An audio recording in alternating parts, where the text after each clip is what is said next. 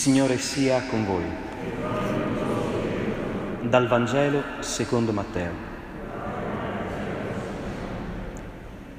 In quel tempo Gesù disse ai suoi discepoli questa parabola. Il regno dei cieli è simile a un padrone di casa che uscì all'alba per prendere a giornata lavoratori per la sua vigna. Si accordò con loro per un denaro al giorno e li mandò nella sua vigna. Uscito poi verso le nove del mattino ne vide altri che stavano in piazza disoccupati e disse loro, andate anche voi nella vigna, quello che è giusto ve lo darò. Ed essi andarono. Uscì di nuovo verso mezzogiorno e verso le tre e fece altrettanto. Uscito ancora verso le cinque, ne vide altri che se ne stavano lì e disse loro, perché ve ne state qui tutto il giorno senza far niente? Gli risposero, perché nessuno ci ha presi a giornata. Ed egli disse loro, andate anche voi nella vigna. Quando fu sera, il padrone della vigna disse al suo fattore, chiama i lavoratori e dai loro la paga, incominciando dagli ultimi, fino ai primi. Venuti quelli delle cinque del pomeriggio, ricevettero ciascuno un denaro. Quando arrivarono i primi, pensarono che avrebbero ricevuto di più ma anch'essi ricevettero ciascuno un denaro. Nel ritirarlo però mormoravano contro il padrone dicendo, questi ultimi hanno lavorato un'ora soltanto e li hai trattati come noi, che abbiamo sopportato il peso della giornata e il caldo. Ma il padrone rispondendo a uno di loro disse, amico, io non ti faccio torto. Non hai forse concordato con me per un denaro? Prendi il tuo e vattene ma io voglio dare anche a quest'ultimo quanto a te. Non posso fare delle mie cose quello che voglio? Oppure tu sei invidioso perché io sono buono? Così gli ultimi saranno primi e primi ultimi. Parola del Signore.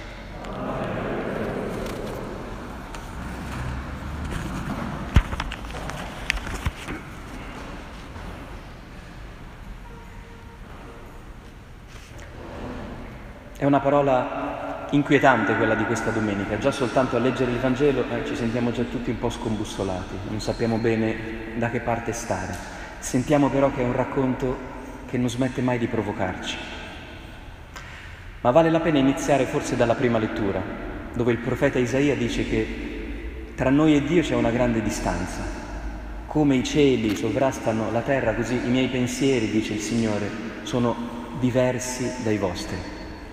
E noi ci verrebbe da dire, eh, lo sappiamo bene, non è una grande scoperta no, questa, che tra noi e Dio c'è un'immensa distanza da colmare. Eppure proprio la prima lettura il profeta iniziava parlando così, cercate il Signore mentre è vicino. Allora il quadro non è così drammatico. È vero che tra la terra e il cielo eh, c'è un abisso. Il Signore ci ha circondato di infinito, Ogni tanto c'è qualche film no, che fa vedere l'uomo che tenta di esplorare lo spazio, il sistema solare. Qualche anno fa c'è stato un film molto bello che i giovani avranno sicuramente visto, Interstellar, eh, dove si vede l'uomo che cerca un'altra abitazione nell'universo senza poi trovarla. Eppure è vicino. Siamo un puntino in mezzo a un'immensità, eppure l'uomo ha scoperto che in questa apparente solitudine Dio si rende vicino, noi possiamo imparare a capire com'è Dio, come ragiona Dio, come è fatto Dio. E questa è la speranza che noi cristiani abbiamo.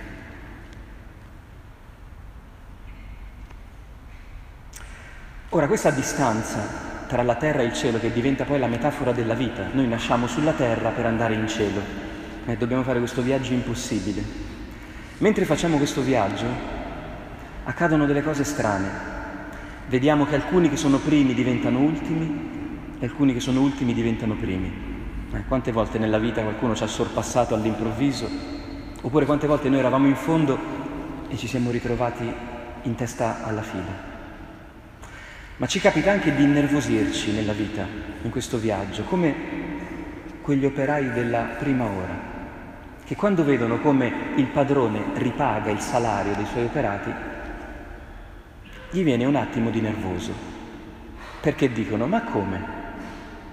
Noi dalla mattina che stiamo lavorando sotto il sole, arrivano questi e li, li tratti come noi? Sentite quanto questo discorso poi non è nemmeno così lontano eh? dai nostri pensieri, dai nostri discorsi, perché la vita è piena di momenti in cui altri improvvisamente hanno bisogno di essere riconosciuti come noi.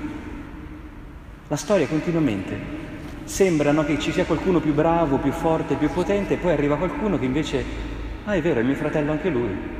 E come la mettiamo?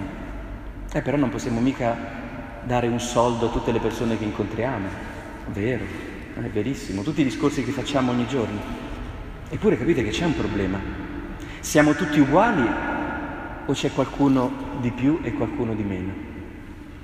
Sapete che Papa Francesco sta per firmare una enciclica, la terza, che si intitola Fratelli tutti, che per noi cristiani dovrebbe essere uno slogan abbastanza ovvio, ma credo che si solleverà un bel polverone, credo, nella Chiesa, a ridire questa ovvietà, perché ci rendiamo conto che la realtà non è così, anche se dovrebbe esserlo. Inoltre il padrone, vi siete resi conto di questa parabola, è pure dispettoso.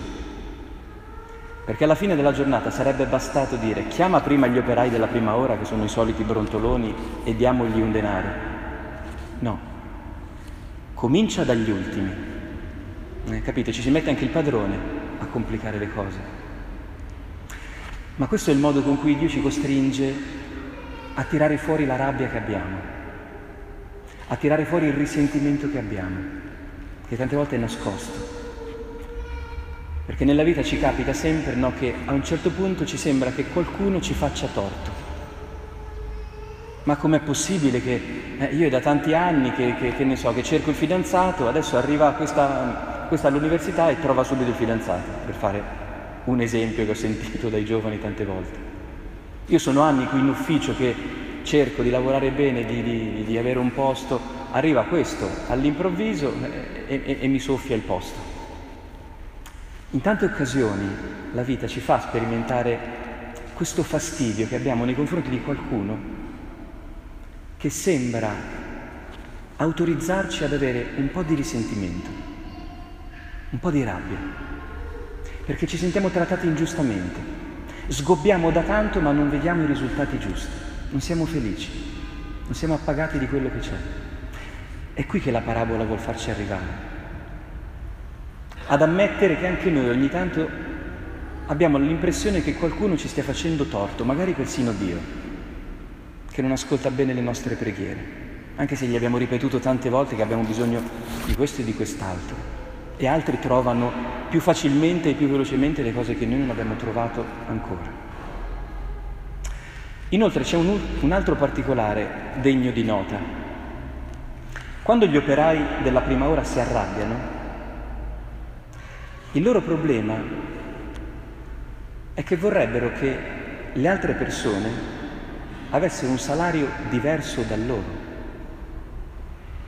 Cioè si sarebbero sentite meglio se a quegli altri gli dava di meno. Capite che ingiustizia c'è nel nostro cuore? Che quando siamo arrabbiati e ci sembra che la vita ci stia facendo torto, ci basterebbe vedere qualcuno a cui vanno male le cose, almeno peggio di noi, per sentirci un po' meglio. Capite che meccanismo perverso che c'è dentro di noi? Allora, in questo momento della, del racconto, il padrone dice eh, a questo che sembra un po' troppo agitato, amico, fammi capire qual è il tuo problema non ci eravamo accordati per un denaro? E qui si apre tutto uno scenario su cui riflettere, perché gli operai della prima ora hanno firmato un contratto dove c'era scritto il salario.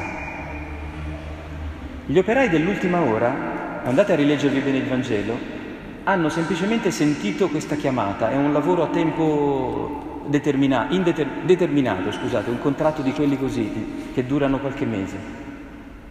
Vieni a lavorare anche tu nella mia vigna, quello che è giusto te lo darò. Capite, i primi sapevano quanto avrebbero ricevuto, gli altri sono andati a lavorare senza nemmeno sapere se avrebbero ricevuto un quattrino. quali sono i bravi e i cattivi? Vedete che improvvisamente sembra che quelli che erano i primi sono quelli che però hanno lavorato per un tornaconto. Gli ultimi operai sono andati a lavorare anche se magari non gli arrivava niente in tasca, ma per la gioia che qualcuno finalmente li avesse chiamati al lavoro. Allora vedete che c'è davvero eh, da vedere le cose in un altro modo, perché noi in alcune cose della nostra vita crediamo di essere bravi, fedeli, ma non ci rendiamo conto che stiamo vivendo un po' da schiavi alcune fedeltà. Stiamo facendo le cose sopportandole in vista di una ricompensa e ce ne accorgiamo quando qualcuno ci sorpassa improvvisamente. Quindi gli operai della prima ora devono imparare la gratuità. Sono dei buoni lavoratori, sono fedeli, ma non hanno ancora compreso il segreto della vita, che la vita non è una prestazione a salario. La vita è essere invitati, chiamati a collaborare con qualcun altro, a qualcosa che non possiamo meritare. Gli ultimi operai sembra che questa cosa l'hanno capita meglio, perché è tutta una vita che nessuno li prende con sé. Allora vedete, chi sembra essere più bravo a volte nella vita in realtà deve rendersi conto che è un po' schiavo. Così come chi sta su un muretto a non fare niente da una vita deve imparare a lasciarsi chiamare, eh, perché c'è anche il problema di chi non fa più niente da troppo tempo, che si è scoraggiato e non si lascia più invitare. Ci sono tante persone che ormai si sono rassegnate nella vita e non c'è verso di invitarle di nuovo a partecipare a qualcosa, perché ormai hanno posato le armi. No, basta, tanto ormai ho capito come è andata a finire. Vedete, alcuni devono vincere eh, la logica del profitto, altri devono vincere la logica della rassegnazione. Non ci sono i buoni e i cattivi, c'è soltanto un padre in questa parabola, ed è la cosa più bella da cogliere, che non si stanca di uscire alle 8, alle 9, alle 10, alle 11, a ogni ora, e di invitare l'uomo a partecipare. Questo è Dio. È uno che non sta lì a fare i conti, quante ore, da quante ore stiamo lavorando per lui. È uno che sta facendo semmai i conti da quanto tempo siamo lontani da lui. C'ha tanta voglia di riportarci a casa, di farci sentire degni di un lavoro, di un posto, di una, di una parte nel mondo. Tanto Dio è infinito, avrà mica problemi a darci la ricompensa. Se noi invece ci sentiamo ancora così con la calcolatrice in tasca, forse è perché non abbiamo ancora capito che Dio è veramente Dio. Non è la nostra testa, non sono i nostri progetti matematici che abbiamo in testa. Infatti cosa devono capire tutti questi operai, soprattutto i primi? Che Dio è felice di fare una cosa, di fare delle sue cose quello che vuole. E questa è la felicità che dobbiamo imparare anche noi. Dobbiamo smettere di vivere sempre programmando, ragionando, confrontandoci. Dobbiamo imparare a essere felici di quello che possiamo essere e di non aspettarci niente dalla vita e nemmeno da Dio, se non di essere riconosciuti in quello che abbiamo deciso di vivere. Sto facendo questo mestiere?